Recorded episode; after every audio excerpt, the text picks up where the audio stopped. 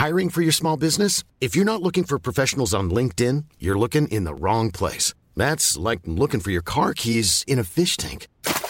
LinkedIn helps you hire professionals you can't find anywhere else, even those who aren't actively searching for a new job but might be open to the perfect role. In a given month, over 70% of LinkedIn users don't even visit other leading job sites. So start looking in the right place. With LinkedIn, you can hire professionals like a professional. Post your free job on linkedin.com slash people today.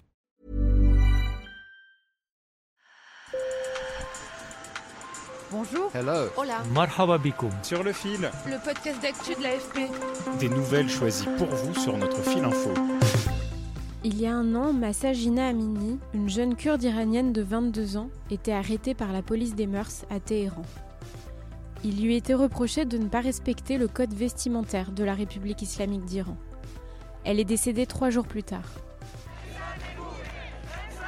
Sa mort a déclenché un mouvement de protestation qui a duré de longues semaines et a rassemblé femmes et hommes. Selon l'ONG norvégienne Iran Human Rights, la répression de ces manifestations a fait plus de 500 morts. L'Iran a pendu 7 hommes dans des affaires liées à ce soulèvement et des milliers de personnes ont été arrêtées. Mais le mouvement reste vivant, selon des expertes que nous avons interrogées. Des manifestations sporadiques se poursuivent et la diaspora tente de s'organiser. Sur le fil fait le point avec les deux chercheuses Azadeh Kian et Shovra Makaremi, ainsi que l'autrice Anaïd Jalali, qui a réalisé une série de podcasts sur l'Iran. Sur le fil.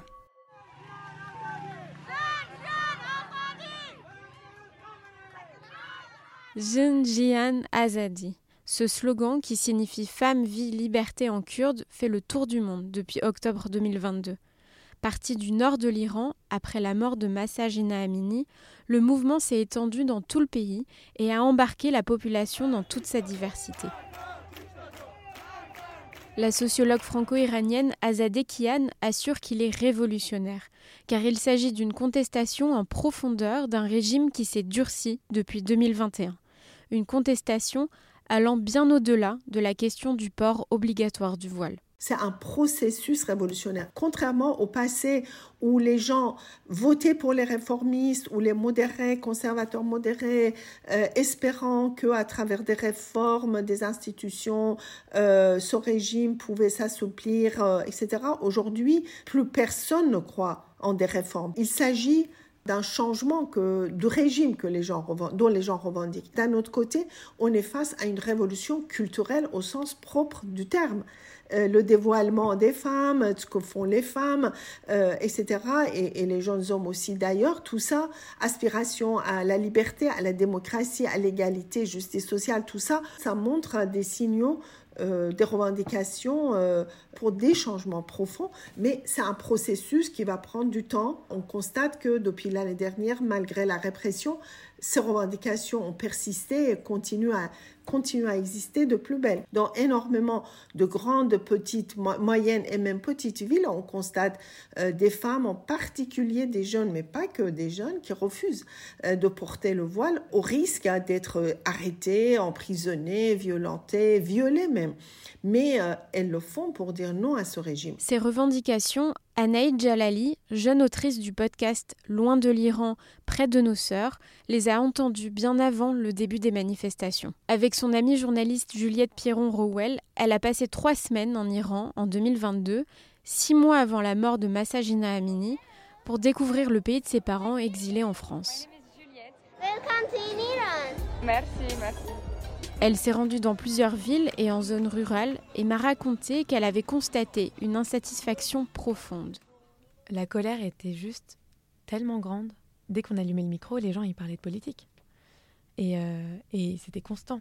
À chaque fois qu'on qu qu s'asseyait à une table avec quelqu'un, et puis même dans la rue, quand les gens nous venaient, nous voir, euh, c'était soit pour parler de l'eau, euh, parce qu'il n'y a plus d'eau, euh, soit pour parler de l'économie, euh, soit pour parler des droits des femmes, parler du fait que à l'école, on fait dire des slogans, on fait une propagande islamiste extrêmement grande. C'est des choses extrêmement concrètes, le fait qu'on ne puisse pas avoir de chien.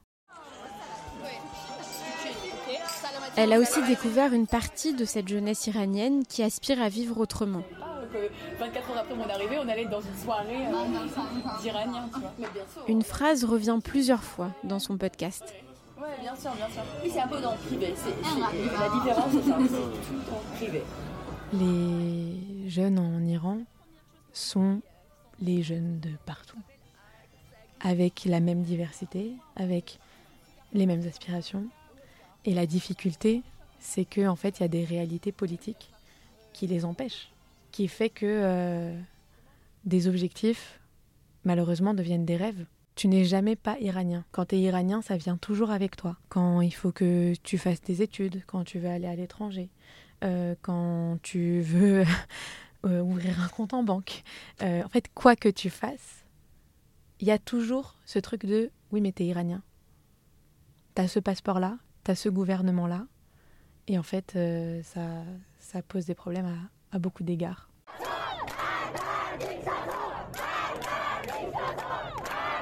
Confrontée à la désobéissance de nombreuses femmes qui, un an après la mort de Massagina Amini, continuent à refuser de porter le voile en public, les autorités ont annoncé un renforcement des contrôles et des sanctions que prévoit une nouvelle loi actuellement en discussion au Parlement iranien.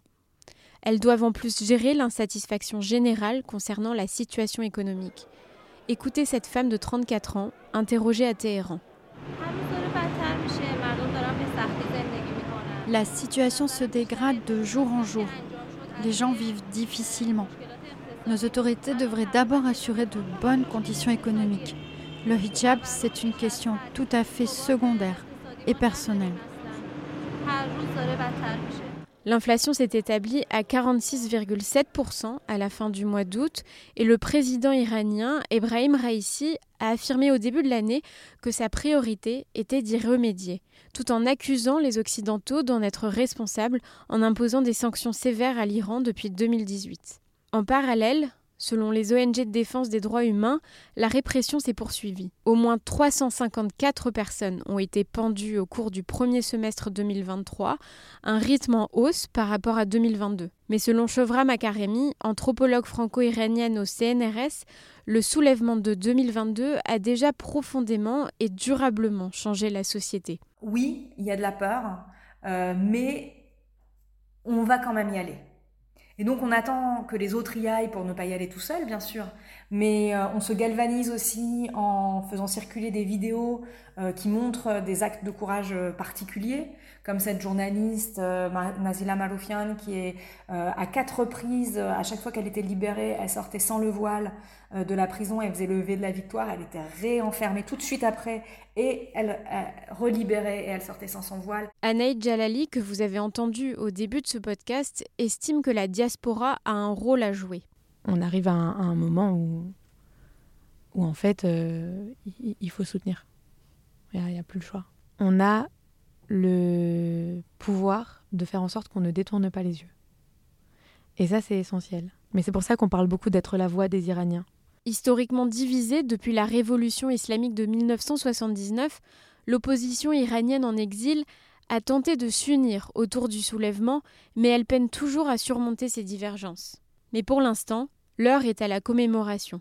Cette année, il va y avoir les un an de beaucoup de gens. En fait, euh, il y a un an, euh, on était en deuil euh, tous les deux jours, quoi. Et ça, c'est quelque chose qui forcément va revenir. Parce qu'il y a Massagina, et puis il y aura Nika, et Hadis, et il y aura plein de, plein de gens. Et j'espère juste qu'on va pouvoir continuer, mais je, sais que c'est le cas. C'est la fin de cet épisode de Sur le fil. Je suis Berfine Topal. Merci de nous avoir écoutés.